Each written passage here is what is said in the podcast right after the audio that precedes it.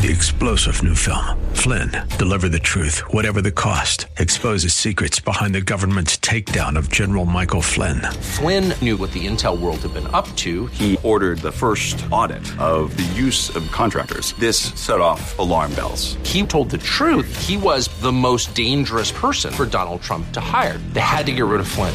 Flynn, deliver the truth, whatever the cost. Available now. Watch it today. Go to salemnow.com. Salemnow.com.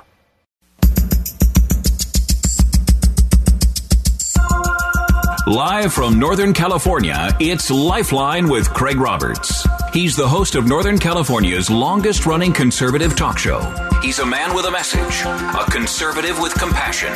He's Lifeline's own Craig Roberts. Well, thank you, sir. Good afternoon. Welcome, 17th day of January, and uh, good to have you on board as we are here during um, this important pro life month. Is uh, typically marked historically the tragic anniversary of the Roe versus Wade decision. Now, of course, uh, celebratory in uh, more encouraging fashions. We'll talk about that later on in tonight's program. Right now, though, I want to get down to cases. If you hadn't paid attention yesterday, uh, we warned you the political season of 2024 was going to be unleashed upon us shortly shortly after the first of the year, and that indeed has taken place with the first round of the Iowa caucuses. And uh, of course, from there, it's on to New Hampshire next week, and on down the road we head. March the 5th, I believe. Let me check on that, but I believe um, primary in California, yes, indeed, will be March the 5th.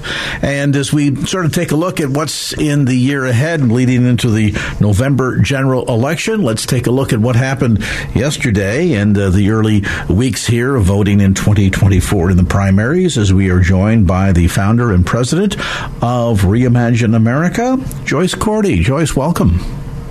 Well, thanks for the invite. I suppose no big surprises um, with the caucus. I mean, I, I, almost found it a bit disingenuous how um, some news services have suggested that this was just, you know, an absolute uh, killing by President Trump and so on and so forth. But when when you take a look at the group that was running against him, I don't know. I've I've long felt that there was more more a series of people that were applying for the vice president's job than truly running against uh, the former president president. Your thoughts? I, I uh, number one, I was with the 99.6 percent of Iowans who uh, were watching the Buccaneers just slaughter the Eagles.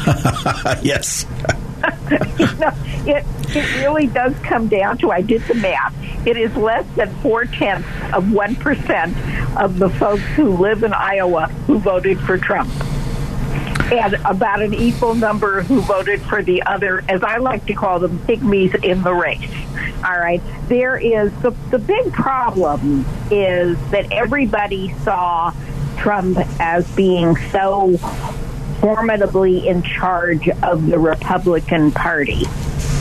Um, a year and a half ago, when um, all of this started, um, when the the Iowa caucus kickoff began, that none of the people who you and I would be thrilled to support decided to take on the race. They said to themselves, we're young enough, we're popular governors, we can wait until 28. Okay, and and so that took Chris Sununu and uh, Glenn Youngkin out of the out of the running early on. Both of them tested the waters.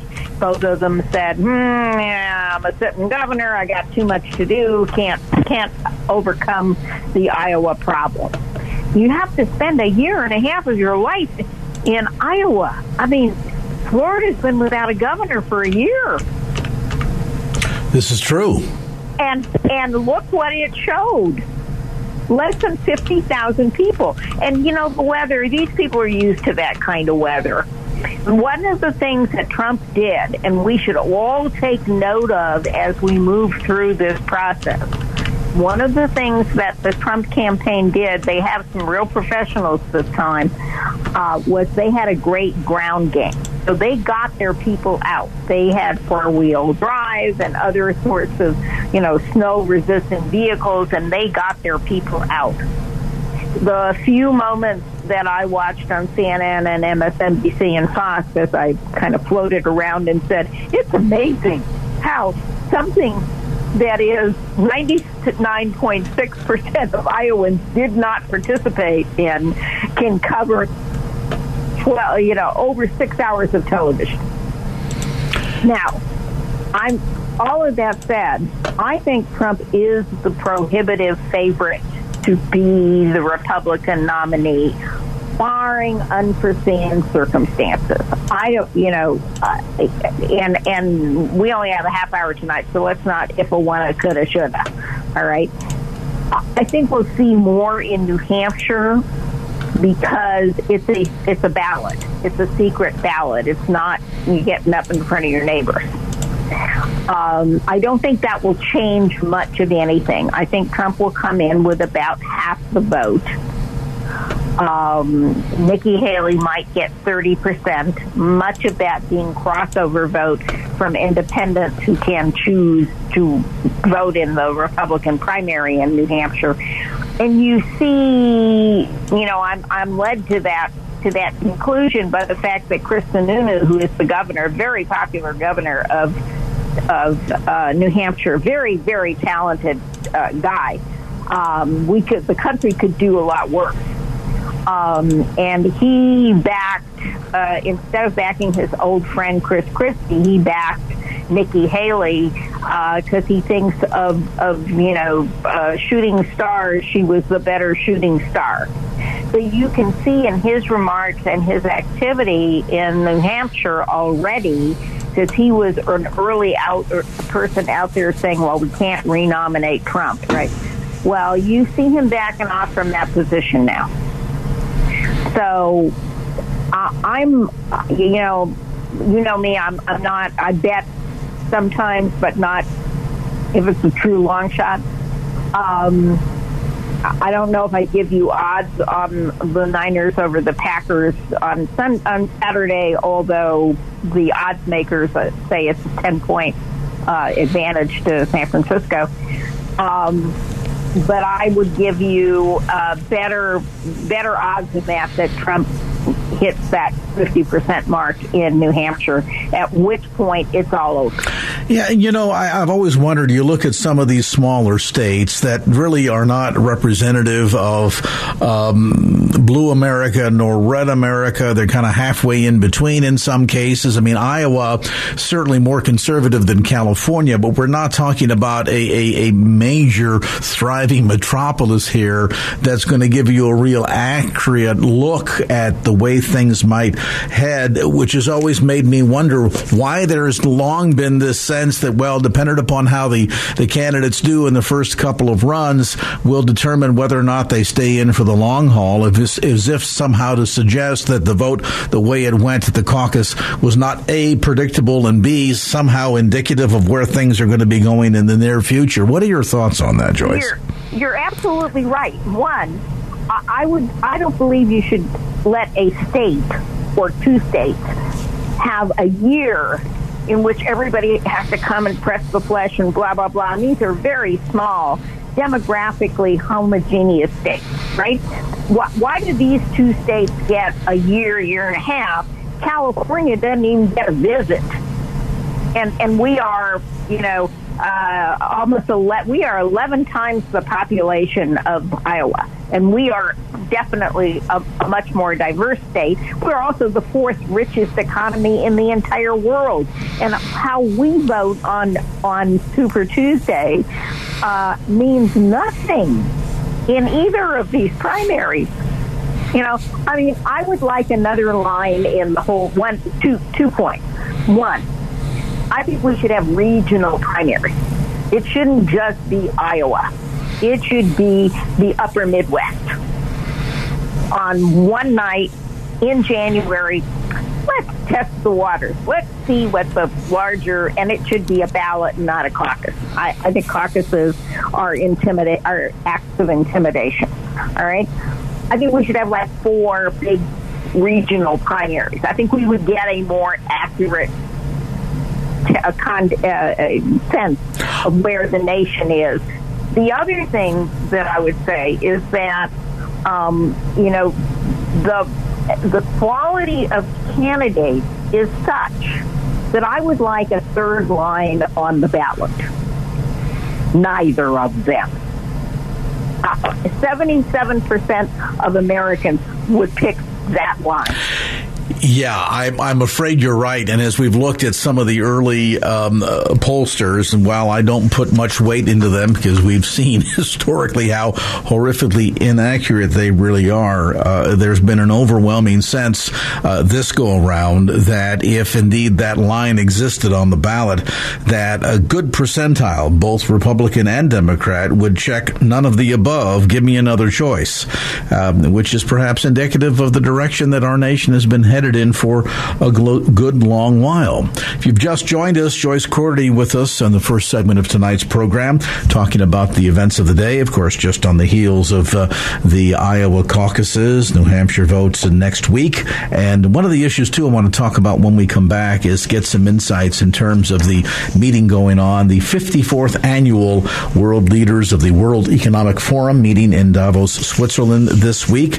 Um, implications of all of that and how much of their discussions are surrounding not just core economic issues, but the impact of a couple of major political issues that have the potentiality of impacting economies across the globe. That, of course, being the war in the Middle East right now and the war between Russia and Ukraine. We'll get to more of our conversation. Joyce Cordi with us, the founder and president of Reimagine America, online at reimagineamerica.org. That's Reimagine imagineamerica.org. A timeout back with more right after this. And now back to Lifeline with Craig Roberts. World leaders, top officials, those in the money world at the top end of the uh, spectrum are all meeting this week in Davos, Switzerland for the 54th annual World Economic Forum. Undoubtedly, Joyce Cordi from Reimagine America, one of the big topics has to be what's going on in both Gaza and the Ukraine. Oddly, one of the issues that's not being discussed, and I'm a little bit surprised, but maybe given some of the current uh, political political um, propensities in the United States, maybe not so. But the fact that there's very little discussion, um, even if we've marked 100 days since this um, skirmish began, that there's still 130 hostages being held by Hamas, and of those, eight are Americans, and yet that's not being discussed. Uh, we're not seeing a lot of publicity. Again, this is the media you know, sometime when you have an hour, we ought to just throw around a conversation about the media. You know, I mean, the fact that they could spend five hours on on 0.4 percent of the population of Iowa should tell us something. But um, you know, the the hostage issue is intense and at the center of why the Israelis are relatively intransigent about this, um, about with, with, you know, slowing down their momentum um, in in Gaza. And, and I think it's a two edged sword. Um, you're absolutely right. Uh, Biden should be pushing harder on the Arab nations who have connections, but the problem is all of our friends are Sunnis and the Iranians are Shia, and the Iranians are throwing their weight around all over the place, that being a little bit um, off the topic. I, I think you're right that within the Israeli population, the hostage issue is intense. Within the United States issue, um, I think that Blinken is doing everything he can, but there is um, there is increasingly it's a, it's an increasingly difficult situation for the United States. There was a hostage video this week, and while on a couple of stations they did mention it, uh, they showed still pictures. They wouldn't show the the hostage videos um, on American television. I wonder if that's good or bad. I mean, as you know, I have very mixed feelings about the way in which Israel has reacted to Hamas's obvious provocation. And oh, by the way, for all of you who are so sorrowful for the incredible casualties in Gaza, um, the Hamas knew what was going to happen. They knew what killing 1,200 Israelis, and they wanted to kill more, would would precipitate, um, and and the consequences for the people they claim to govern. So when you are dealing with murderers um, and rogues, I'm not sure how to solve the problem, but you're right from a compassionate point of view. I want to see more humanitarian aid. My heart goes out to the innocents in Gaza, and there are millions of them. Okay, and my heart goes out to the hostages and their families. But I don't know what Biden could do now that he has not done. Yeah, and I don't know how much of it is really in our hands. I mean, you know, you you you you made the point, uh, Joyce, and accurately so that that Hamas should have been able to readily predict what the response would be. Um, Israel historically has always uh, responded with full force, recognizing the fact that they largely stand alone in that part of the world, and if they don't put down uh, these sorts of attacks in a a very forceful fashion um, it could be the end of Israel as we know it. And so there should be no surprise there. Maybe, maybe the biggest surprise to the West that's also not getting much coverage by the media, in addition to the 130 hostages that remain at this moment in Hamas's hands, including eight Americans, is the fact that leadership there have been living like kings to the tune of apparently some values uh, in the billions of dollars of net worth, while largely most of the occupants of Gaza live so far below the poverty line, it's not even ridiculous. And I just wonder how many um, Gaza residents were ever really fully aware of the broad degree of disparity between their standard of living and the standard of living of Hamas leadership. Oh, absolutely, we're not. Okay? Plus, it wouldn't matter. Hamas is not a democratically elected, democratically governing body. They're terrorists, and they terrorize their own people. Um, and there is no love lost between Hamas and the people of the Palestinian people of Gaza.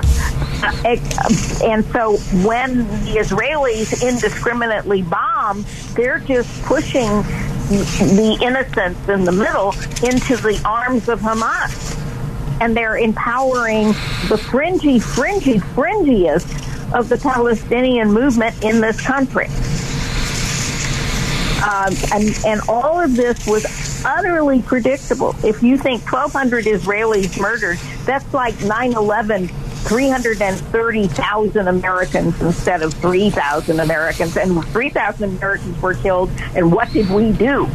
We sent those B 52s to bomb the you know what out of an already feudal Afghanistan, and, put ourselves into the longest running war, even even overshadowing that of Vietnam, uh, to uh, to quote unquote deal with the problem. Hey Joyce, and one final deal with the problem. Yeah, right, or at least to attempt to, or pretend like we were. Uh, final question for you before time runs out. Uh, this has been a perennial topic that I know gets under your skin as much as it does mine, and that is here we are yet once again talk about another looming economic deadline here and uh, the need for Congress to quote unquote quickly pass legislation to keep the government funded. How long are we going to continue to allow these people in Washington, D.C. to get away with this game, not do their job, and then hold it like a knife over the heads of whatever party sits in the White House or whatever party controls Congress?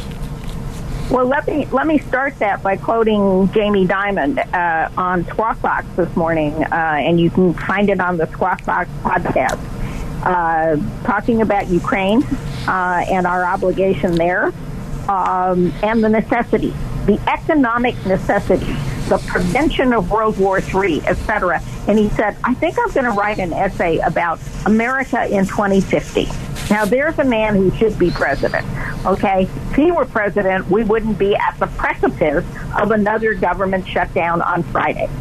We are dealing once again with the loudest and the least capable members of both parties, the crazies on the extremes who cannot find compromise. Uh, so, what stands between us and a government shutdown on Saturday is whether Mike Johnson believes that Hakeem Jeffries is really going to save him from losing his speakership by giving him votes uh, after the question gets called by the the Freedom Caucus. All right, that that's what we, that's what we have for a government, folks. So as we go to the polls, we need to start to elect people who are capable of compromise, who will tell you how to fix the problem. You know, when you go to the polls, you make a hiring decision. So I want to ask you, would you rehire 98% of these people who have sat in Congress for four, six, eight, ten, twenty years? I wouldn't. No, absolutely not. And then when you consider how we're able to see almost the entire nation held hostage by the likes of the junior representative from Georgia who was threatening Mike Johnson that if there's any negotiations whatsoever, hang the matter of the necessity to keep the federal government up and running. If there's any negotiations with the other side or compromise whatsoever, that uh, she will pull the trigger to to have him removed from the seat in a summarily fashion the way the last occupant from Southern California was removed from that seat. And I think the notion of, of the junior rep from Georgia being able to have that much control over the entire nation pretty frightening. Joyce Cordi, founder of Reimagine America. Short time today. We'll have to do a full hour next time, Joyce. We always appreciate the time and your um, thought provoking insights. Joyce Cordi, reimagineamerica.org. That's reimagineamerica.org. And now back to Lifeline with Craig Roberts. All right, welcome back to the conversation. 535 from KFAX. And uh, as we turn a corner, discussion with an old, longtime friend here. Uh, I don't mean old in, in a sort of over the hill kind of way, but old in terms of uh, going back many, many years. And of course, you're undoubtedly very familiar with Brad Dacus, perhaps also, too, the work of the Pacific Justice Institute. And you think, well, a lot of what he does is he comes on the program with Craig and updates Craig about cases and circumstances and situations around the state, around the union that relate to largely freedom of, of religion um, topics, but but certainly others within that sort of broader framework. Um, but maybe you don't really understand some of the history of Pacific Justice Institute and the phenomenal impact that it has been having for the better part of my goodness, Brad. What is it? It's got to be 25, 30 years years now, do I dare say? Yeah, over 30 or no, over 25 years, uh, we at Pacific Justice Institute have been representing people uh, defending religious freedom, parents' rights, the sanctity of human life, all without charge. And you know, Craig, we we, we now have seven offices in California, and we are leading the charge in this area to do this very important work. Absolutely, um, and and maybe you can spend a moment for people that that uh, maybe have heard you for many many years and have never fully clearly understood um, the goal, the purpose behind Pacific Justice Institute. Just just take a moment, if you would, kind of give the uh, the elevator talk, as they call it. Right? You meet somebody in the elevator, they say, "So who do you? Who are you, and what do you do?" Kind of give us that that sort of encapsulated look at at the impact that Pacific Justice Institute has been having all these years. Yeah, well, well, thank you. Yeah, we're we're very unique in that we don't just cherry pick a few high profile cases across the country. Uh, we're unique in that our goal is to make sure that everyone gets help, that no one's left on the side of the road. And of course, we do our work without charge. So we're unique in that we, we really want to make sure everyone gets help. Uh, in addition to that, we have a real ministry heart. In addition to that, uh, we have more offices coast to coast now 36 offices in 29 states uh, or, or 20, 27 states doing this work, and uh, it's really making a big, big difference um, for, for, for the kingdom. Uh, people, uh, you know, pastors being criminally prosecuted for sharing the gospel in public places, people massively losing their jobs because of the religious convictions about uh, you know, in, in, the workplace about whether it's pronouns or required vaccines. Um, you know, uh, parents' rights to defend their kids or to homeschool their kids, and um, business owners' rights to live their faith. Uh, we're uh, we're we're just uh, and then parents uh, wanting to protect their kids and not have them taken by social workers uh, when they shouldn't be. Um, churches not wanting to shut down. Uh, these are just some of the issues that we we faced, and it's it's a joy to, to do so. And our cases are growing; they're increasing, and it's made, we're we're really working hard to continue the call and making sure everyone's getting help. And it's important, I think, for people to have a proper perspective that yes, we all understand that we have certain rights um, that are enshrined, that are codified in either the, the U.S., the federal Constitution, or the state level Constitution. But don't think just because the Constitution says it and guarantees it that it's always going to be respected. And you're absolutely right. The number of cases where uh, an employer might completely ignore those constitutional rights, or a local municipality, or a branch of government or a school or whatever the case might be, whoever might be on the end of disrespecting and disregarding those rights, while it is true that they are guaranteed, that they are enshrined, that they are codified in constitutional law. When those rights are violated, what, do you do? Do you, do you call 911? Well, of course not. You need legal representation. And, and there often becomes, I think, Brad, the real problem that for many people, they say, well, if I feel as if my rights have been trampled upon, and as I read and understand the Constitution and look at how I was mistreated, they certainly have been. But then where do I go for relief? Who, who do I find that's going to speak up on my behalf? I, I don't know how to get in front of the boss and say, look, you better not treat me like this. Um, and, and, and so at the end of the day, who do you call? And the answer in this case is Pacific Justice Institute. Uh, absolutely, absolutely. Uh, that's who they need to call. Um, you know, I, I tell people, you know, once again, like, you know, they don't have to have the perfect case you know, that's going to look really great in the media or set precedent or case law. Uh, they just need to fall in our mission mission area of religious freedom, parents' rights against the government, the sanctity of human life, all human life, and uh, and we step up and we, we take on these cases. Um, it's um, it's important people know we are there and they can contact us. We're very down to earth, and uh, our goal is you know it's, it's impressive. Uh, and yet uh, God is blessing us to to make sure that we're meeting that goal. And in times like now, today, like we're living in now, it's it's more important than ever, without a doubt. And of course, people hear multiple offices in California, multiple offices across the nation, and the word attorney, and they immediately think, ah, well, there's the rub. Okay, so they do this great, wonderful, fine work, but I don't have a money pit in the backyard that I can go dig a hundred grand out of to go out and hire an attorney to represent me after I've lost my job because they wouldn't give me an accommodation to go to church on Sunday or whatever the case might be. And the beautiful part about what Pacific Justice Institute does is their representation is pro bono. Explain what that means, if you would, counselor for the novice out there. Yeah, that means uh, it's without charge, so there's no money out of pocket uh, for anyone we represent at any time.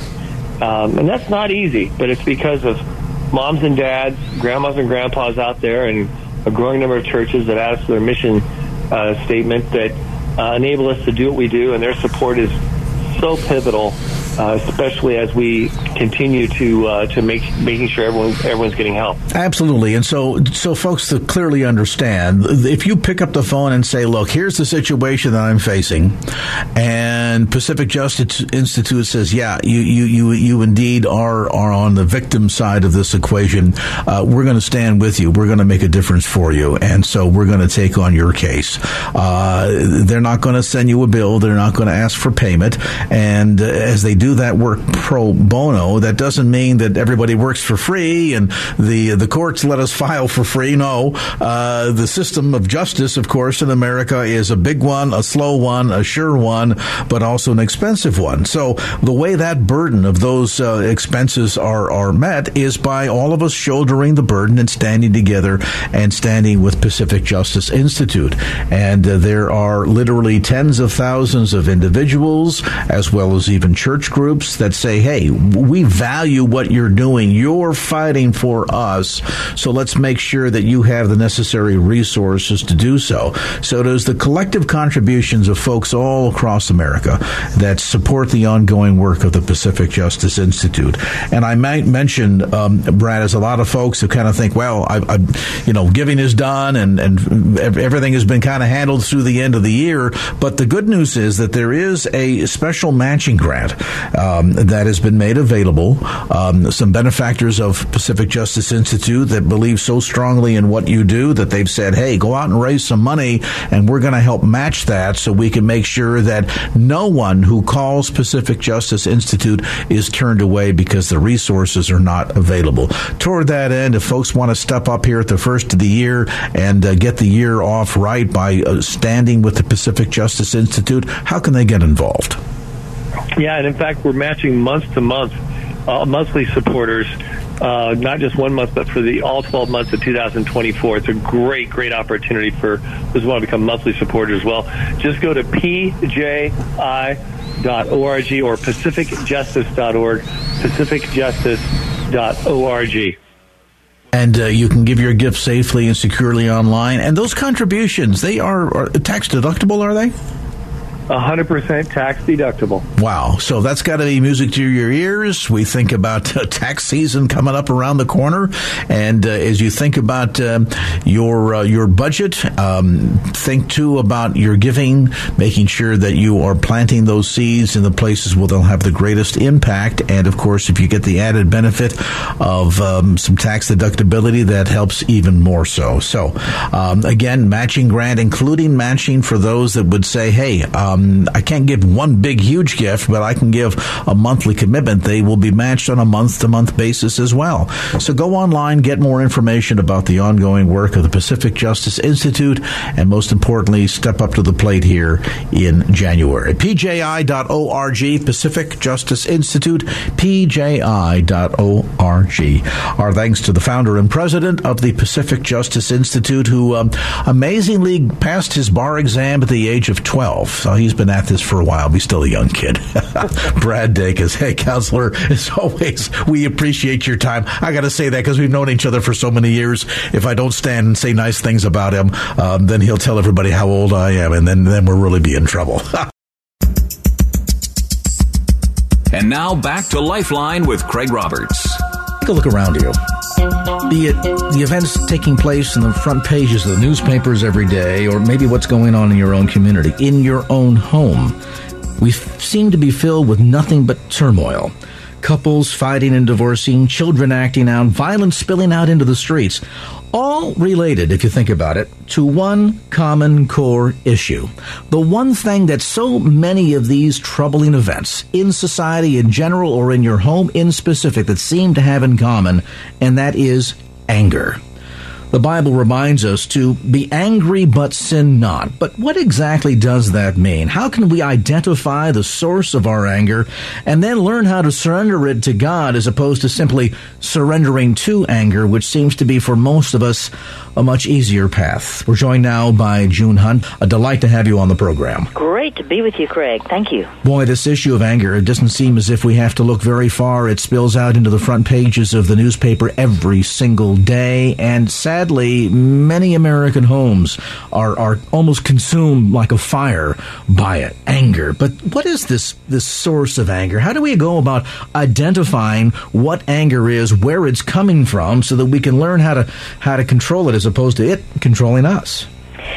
Uh, great question. And by the way, nobody wants to be controlled by something else, especially when it can cause a horrible reaction from others but anger is a strong emotion of, of irritation or agitation that occurs when a need or expectation is not met.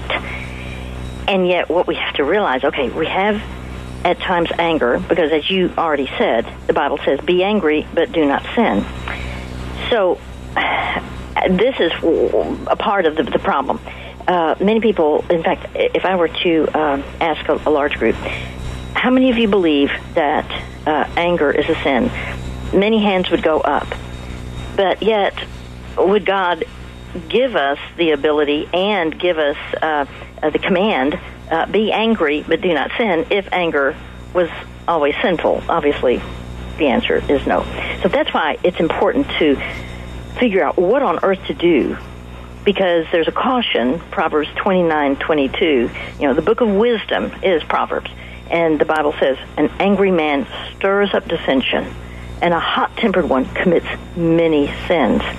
So there's a difference between feeling anger versus being an angry person. So it's a legitimate feeling, and we see cases throughout Scripture, both Old and New Testament, of, of examples where God was angry, or, or even Jesus. I think of the, the scene of him overturning the money changers' tables there in the temple. Certainly there was a, an example of Christ being angry, and yet I guess it's not so much that we experience the emotion of being angry, but what do we do with it? How do we respond to it? How do we control it or allow it, in some cases, to control us? You go into great depth in your new book called The Answer to Anger, newly published by Harvest House, the practical steps to temper fiery emotions. And I guess that, that business of tempering the emotions begins, as you suggested, by identifying some of the sources of anger, the reasons why there is that emotion kind of bubbling up with us in, in the first place.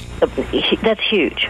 Uh, and I'm glad you're pinpointing that, Craig, because if you don't understand the source, then just saying or hearing the words, you know, don't be angry or I shouldn't be angry, it's not going to help.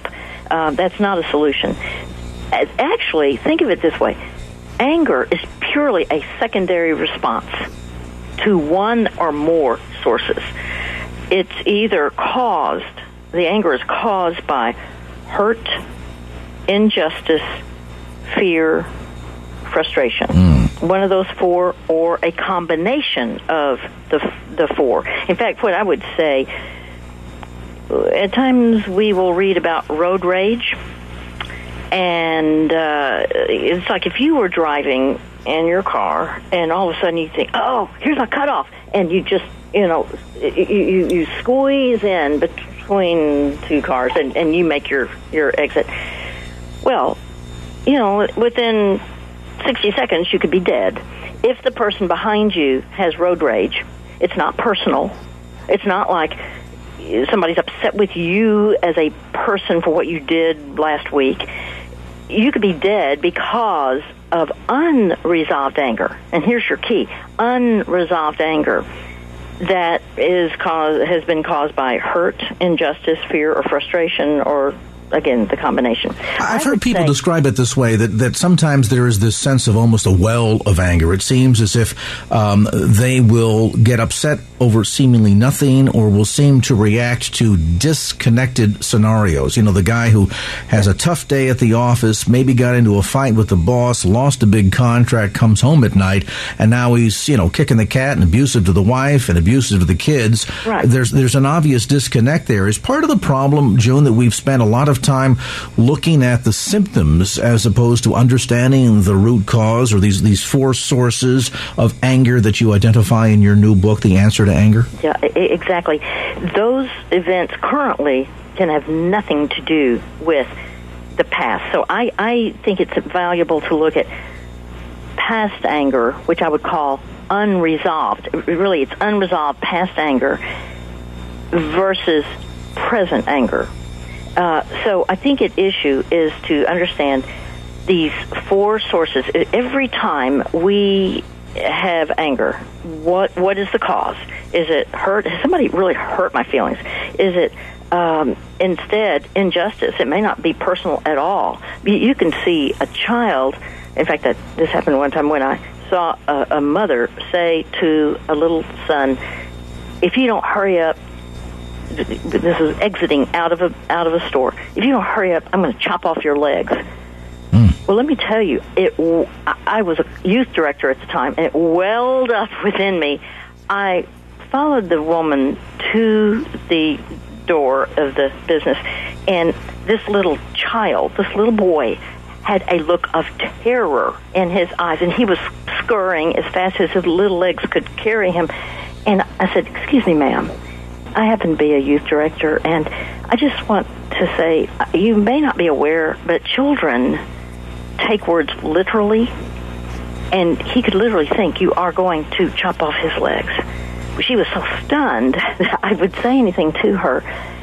But, you know, it was the injustice of what she said that propelled me to action. In fact, let, let me pop in this.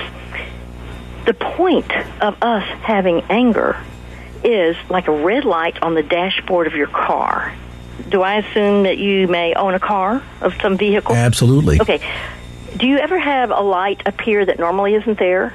And it's an indicator light? Sure, and we know it an indication of trouble of some sort. Right, exactly. Mm-hmm. It's something's wrong, something's wrong, something's wrong. And the intent of that red light is not to just shine like a Christmas tree ornament or Christmas tree light. The point of that indicator light is to propel you to action. Mm. So that when you see that on the dashboard of your car, it's to propel you to action to to, to fix it because there's something wrong. It, and, and all it may need is water in the radiator, or it could be some engine problem, and it could cause fire. I mean, it it it could be extremely important to act on it to figure out what is causing this. So Uh, the red light on the dashboard of the car is good. So anger is intended to be good to say something's wrong. Now, in candor, you know, if I'm jealous because my friend that I love dearly is now going to have lunch with an, her new friend, then I'm the one who needs to rethink this and say something is wrong but it may be that I need to deal with my jealousy. You know what? I, because people can have multiple friends and should have multiple friends, like Jesus did. So, so in other words, it, it may not be just somebody out there that's doing something wrong. It may be that something that I'm interpreting things wrong within my heart. I'm the one that needs to change. Here's an ideal spot to pause. We'll come back to more of our conversation on this edition of Lifeline. June Hunt is with us. The broadcast, Hope for the Heart, weekday afternoons at 2 p.m. right here on KFAX. We're talking about June's latest book, The Answer to Anger. Back with more of our conversation as Lifeline continues. Three star general Michael J. Flynn, head of the Pentagon Intelligence Agency, knew all the government's dirty secrets. He was one of the most respected generals in the military. Flynn knew what the intel world had been up to, he understood its funding. He ordered the first audit of the use of contractors. This set off alarm bells. The explosive new documentary, Flynn, Deliver the Truth, Whatever the Cost, uncovers the facts behind this scandal. Flynn told the truth. He was the most dangerous person for Donald Trump to hire. I find out the worst enemy that I'm going to face in my life is right here in America. They took my assessment and they wanted me to change it. And I was like, I'm not changing it. They had to get rid of Flynn with in depth interviews, archival footage, and never before seen personal records of the man behind the headlines. I just felt like I was drowning. Flynn, deliver the truth, whatever the cost. Available now. Watch it today. Go to salemnow.com. Salemnow.com.